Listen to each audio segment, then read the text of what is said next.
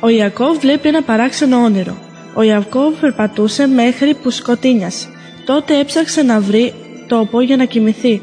Στον ύπνο του τη νύχτα είδε ένα όνειρο. Είδε μια σκάλα που στηριζόταν στη γη και η κορυφή της άγγιζε τον ουρανό. Πάνω της ανέβαιναν και κατέβαιναν άγγελοι του Θεού και ο Θεός στάθηκε πάνω της και του είπε «Εγώ είμαι ο Κύριος, ο Θεός των πατέρων σου, του Αβραάμ και του Ισαάκ. Αυτή τη χώρα που κοιμάσαι θα στη δώσω σε σένα και στους απόγονούς σου. Πλήθος θα είναι οι απόγονοί σου όπως οι κόκκι τη σκόνη στη γη. Εγώ θα είμαι μαζί σου και θα σε φυλάω όπου και αν πηγαίνεις». Ο Ιακώβ ξύπνησε τρομαγμένος και είπε «Αλήθεια ο Κύριος κατοικεί σε αυτόν τον τόπο. Εδώ είναι η πύλη του ουρανού. Όταν θα ξανάρθω εδώ, ο τόπος αυτός θα είναι αφιερωμένος στη λατρεία του Θεού και ονόμασε τον τόπο εκείνο Βεθήλ που σημαίνει οίκος του Θεού. Ο Ιακώβ παντρεύεται τη Ραχήλ. Ο Ιακώβ έφτασε στη χώρα όπου έμενε ο θείος του ο Λάβαν. Κοντά στη πόλη Χαράν ήταν ένα πηγάδι. Ένα μεγάλο λιθάρι έκλεινε το στόμι του πηγαδιού. Δίπλα στο πηγάδι περίμεναν τα πρόβατα για να πιούν νερό. Όταν ο Ιακώβ το είδε, ρώτησε τους βοσκούς «Γιατί δεν ποτίζετε τα πρόβατα» Οι βοσκοί απάντησαν «Το λιθάρι είναι πολύ βαρύ για μας. Δεν μπορούμε να το κυλήσουμε. Πρέπει να περιμένουμε ώσπου να έρθουν και οι άλλοι βοσκοί». Οι βοσκοί είπαν στον Ιακώβ πως ήταν από τη Χαράν και πως γνώριζαν το Λάβαν, το θείο του.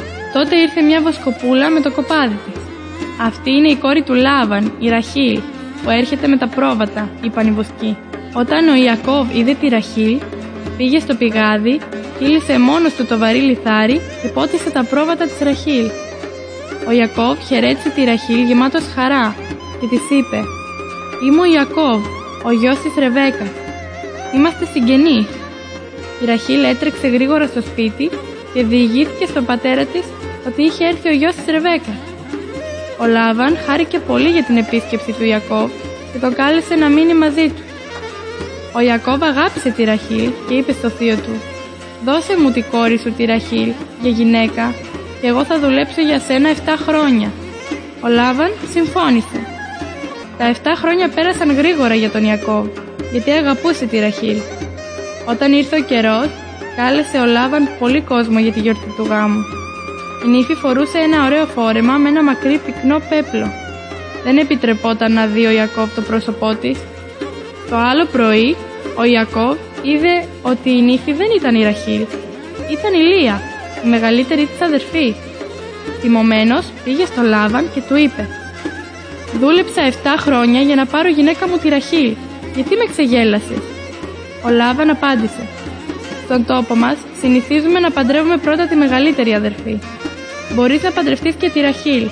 Θα πρέπει όμως να δουλέψεις για μένα άλλα 7 χρόνια». Ο Ιακώβ έκανε ό,τι του είπε ο Λάβαν. Παντρεύτηκε λοιπόν τη Ραχήλ και δούλεψε στο Λάβαν άλλα 7 χρόνια. Η Λία γέννησε πολλά παιδιά. Η Ραχήλ όμως ήταν λυπημένη γιατί για πολύ καιρό δεν μπορούσε να αποκτήσει παιδί. Στο τέλος όμως ο Θεός της χάρισε ένα γιο. Τον ονόμασε Ιωσήφ.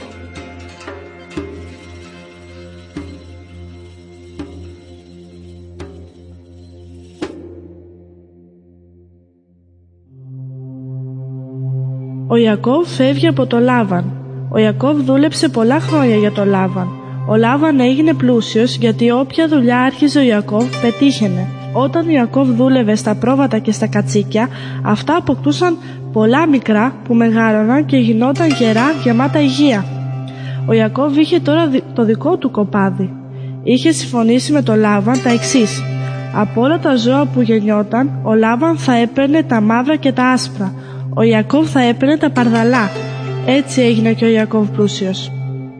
Ο Λάβαν και η γη του άρχισαν να ζηλεύουν τον Ιακώβ για τον πλούτο του. Έλεγαν «Εδώ που τα λέμε όλα όσα έχει ο Ιακώβ μας ανήκουν, από εμάς τα πήρε». Γι' αυτό το λόγο αποφάσισε ο Ιακώβ να φύγει κρυφά από τον Λάβαν. Ανέβασε τη Λία, τη Ραχήλ και τα παιδιά στις καμήλες, πήρε και όλα τα κοπάδια του και τα υπάρχοντά του και ξεκίνησε να πάει στην πατρίδα του τη Χαναάν. Τρεις μέρες αργότερα ο Λάβαν έμαθε πως ο Ιακώβ μαζί με την οικογένειά του είχε φύγει. Θύμωσε πάρα πολύ. Γρήγορα έτρεξε πίσω τους και τους πρόφτασε. Ο Λάβαν πήγε στον Ιακώβ και του είπε «Γιατί μου παίρνεις στα κρυφά τις κόρες μου και τα εγγόνια μου» Ο Ιακώβ απάντησε «Γιατί μου φέρεσαι σαν να είμαι κλέφτης» «Είκοσι χρόνια δούλεψα για σένα. Εξαιτίας μου έγινες πλούσιος εσύ. Αν όμως ο Θεός δεν με βοηθούσε, εγώ θα ήμουν σήμερα ακόμα φτωχός». Ο Λάβαν έμεινε σκεφτικός. Τη νύχτα είχε παρουσιαστεί στο όνειρό του ο Θεός και του είχε πει «Πρόσεξε μην τολμήσεις να κάνεις κακό στον Ιακώβ». Γι' αυτό ο Λάβαν είπε «Ας μην μαλώνουμε πια, έλα να κάνουμε μια συμφωνία εγώ και εσύ». Ο Λάβαν και ο Ιακώβ έδωσαν επίσημα υπόσχεση μεταξύ τους. Θέλουμε να διατηρήσουμε ειρήνη ανάμεσά μας. Έπειτα έφαγαν και ήπιαν όλοι μαζί. Το άλλο πρωί ο Λάβαν φίλησε τις κόρες του και τα εγγόνια του και τους ευλόγησε. Ύστερα έφυγε και γύρισε στον τόπο του. Ο Ιακώβ και η οικογένειά του εξακολουθούσαν τον δρόμο τους. Όσο πλησίαζαν στη Χανάαν, τόσο ανησυχούσε ο Ιακώβ. Άραγε θα ήταν ακόμα θυμωμένος μαζί του ο αδερφός του, ο Ισάβ. Ο Ιακώβ προσευχήθηκε στο Θεό πολύ και αποφάσισε «Θα κάνω στον Ισάβ ένα μεγάλο δώρο». Ξεχώρισε λοιπόν για τον αδερφό του 400 πρόβατα και κατσίκια και ακόμα καμήλες, αγελάδες και γαϊδούρια. Ο Ιακώβ έστειλε μπροστά τους δούλους με τα ζώα. Όταν οι δούλοι του θα συναντούσαν τον Ισάβ θα έπρεπε να του παραδώσουν τα ζώα και να του πούνε «Αυτά είναι ένα δώρο από τον αδερφό σου τον Ιακώβ». Ο Ιακώβ σκέφτηκε πως ίσως έτσι ο αδερφός του το δεχόταν φιλικά.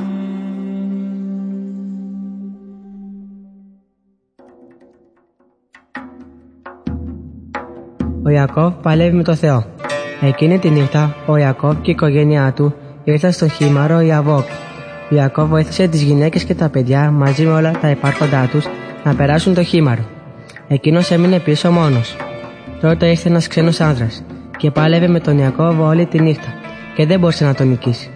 Όταν ξημέρωσε ο άνδρας εκείνος, χτύπησε τον Ιακώβ στην κλείδωση του μυρού και εξαθρώθηκε ο γοφός του. Τότε του είπε: Άφησέ με, ξημέρωσε. Αλλά ο Ιακώβ απάντησε: Δεν σε αφήνω αν δεν με ευλογήσεις.